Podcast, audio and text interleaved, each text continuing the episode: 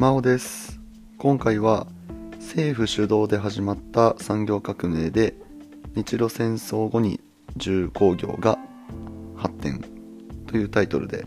お届けしていきます、えー、まず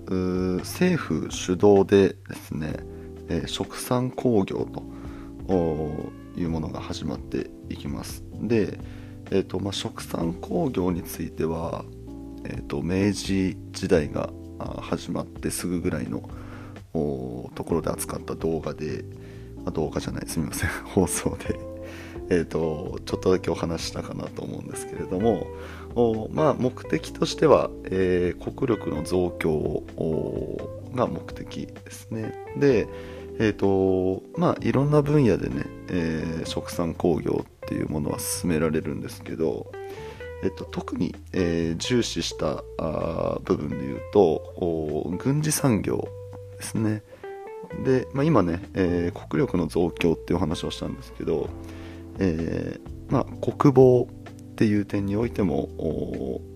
まあ、増強をしていく上で、まあ、この軍事産業っていうのがね、えー、重要になってくると、はい、もう一つが、えー、製紙業ですね。糸を作る、ねえー、ジャンルなんですけどお、まあ、日本古くからね、えー、この時代製紙業っていうものがあ、まあ、得意分野としてあって、えーまあ、幕末からの最大輸出産業なんですね日本の、まあ、ですので、まあ、その得意分野を、まあ、よりこう伸ばしていきましょうというか、はい、そういったところで、まあ、こう重視されていました。はい、で、えっ、ー、と、まあ、欧米からですね、えー、親と外国人っていう呼ばれる、まあ、その技術者を、まあ、呼びまして、で、えっ、ー、と、まあ、そこから学んだ技術を導入したりですとか、まあ、あとはですね、えー、各地に官営模範工場っていうものを建設して、まあ、官営ですので、まあ、国立って言えばいいですかね。国立の工場、ま、国の、国が運営する機関、うん、工場を作りまして、ま、その、他の工場の模範となるような存在として、えー、ま、建設をしました。はい。えっと、まあ、有名なところで言うと、富岡製糸場がね、えー、有名かなと思います群馬県にね、えー、今も跡地があるんじゃないかなと思います。はい。でえ、ー、と、まあ、これらのまあ事業はですね、えー、まあ官営模範工場ってねいうぐらいですのでまあその国が主導で運営しているんですよね。一番最初も導入で申し上げましたけど政府主導で食産工業がね行われていたものが、えー、少しずつですね、えー、民営化されていくことになります、え、ー、とまあ民営化されると同時にえっ、とまあどんどんこう機械化も進んでいきまして人の手でこう工場がね運営されていたものがあ機械化されていってで機械化されていったことでこう規模もねどんどんどんどん大きくなっていきます、でこれをね、えー、機械性大工業って言ったりするらしいんですけど、うん。まあ、その機械を使って、えー、まあ、工場の規模も大きくして生産量も上げるっていう。はい。でまあこれがね、えー、日本での産業革命が始まったきっかけというふうに、えー言われています。で、えっ、と、まあ、代表例で言うと、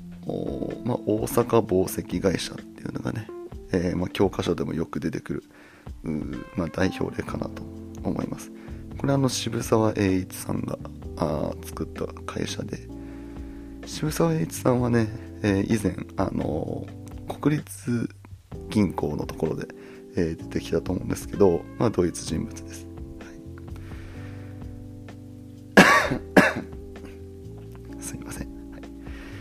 えっ、ー、と、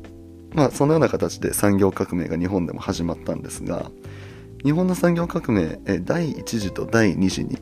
え分けることができます。第1次の方はですね、え時期でいうと日清戦争後ぐらいまでの期間の産業革命を指して、えー、まあ繊維とかねそういったものを作る軽工業が中心です。でこれに対してね第2次が、まあ、その日清戦争、まあ、以降ですけど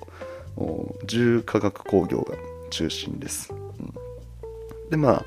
特にね、えー、八幡製鉄所っていうのはね、えー、これも教科書でよく出てくる有名どころかなと思います。で特に日露戦争後ですね、えー、急速にこの重化学工業っていうものね発展していきます。この関営八幡製鉄所に関しては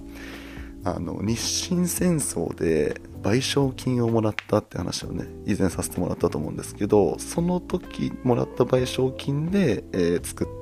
た製鉄所ですね。はい。でえっ、ー、とまあこのようにですねそのまあ産業が発展していく。でその産業が、まあ、最初は政府主導のものだったんだけれども少しずつこう民営化されていったっていうところでこの民営化によってですねその工場とかあ、まあ、会社を運営している人たちが、まあ、その富をね築いていくことになるわけじゃないですか、うん、そうすると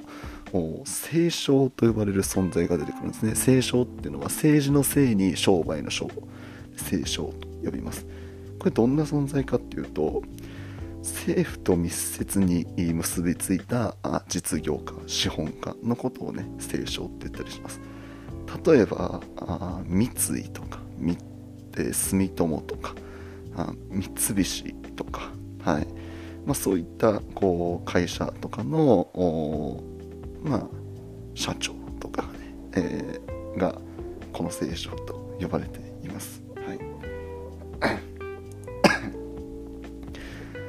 特にあの三井住友とかってねいう人たちに関しては、まあ、江戸時代の頃からの豪商ですしまあ、三菱のね、えー、三菱は岩崎弥太郎っていう人があ、まあ、始めたあ、まあ、創始者というかですけど、まあ、この時代に出てきたね、えー、実業家なんですが、まあ、そういった人たちが活躍をしていました。で、えーとまあ、富を蓄えたその清少たちはですね、えーまあ、それぞれね自分たちが持っていた産業、え、以外にも製造業ですとかまた金融なんかにもこう、まあ、手を広げていってですね。でその、まあ、自分たちがその運営する、まあ、ジャンルの多角化っていうものをね、えー、進めていきましてこの この清少がえー、まあ、もう少しね、えー、事態が進むと財閥というふうに呼ばれましてまたさらに成長していくというような形になります。はい、ということで、えー、いかがだったでしょうか？すいません。ちょっとまだね咳が止まらなくてすいません。ちょっとお聞き苦しいと思うんですけどこうなんかこれ昨日も言ったかな。ちょっとこう息を吸う時にこうどうしてもこう喉の方にこうスーッと空気が入ってきてこうそれで咳がねこうちょっと我慢できなくなるっていう 状況なんですけどそうだからちょっと今日試しにマスクをねしながら喋ってみててマスクだったらこうちょっと緩和されるのかなと思ってやってみたんですけどあんまり変わらなかったですね。はいまあでもあの咳のね頻度も少しずつこう下がってはきてるのかなと思うので、はい、もう少しあの の辛抱なのですいませんが、はい、もう少々お待ちください。はい、ということで、えー、今回は以上になります。次回はですね、えー、学校教育の普及が達成されるも資本主義による社会問題が深刻化というタイトルで、えー、お届けしていきます。このチャンネルでは現役高校教師が気軽に楽しく学校の勉強に触れてほしいという思いで喋っておりますので次回の放送もぜひ聞きに来てくださいそれでは今回以上になります最後まで聞いていただいてありがとうございました。バイバーイ。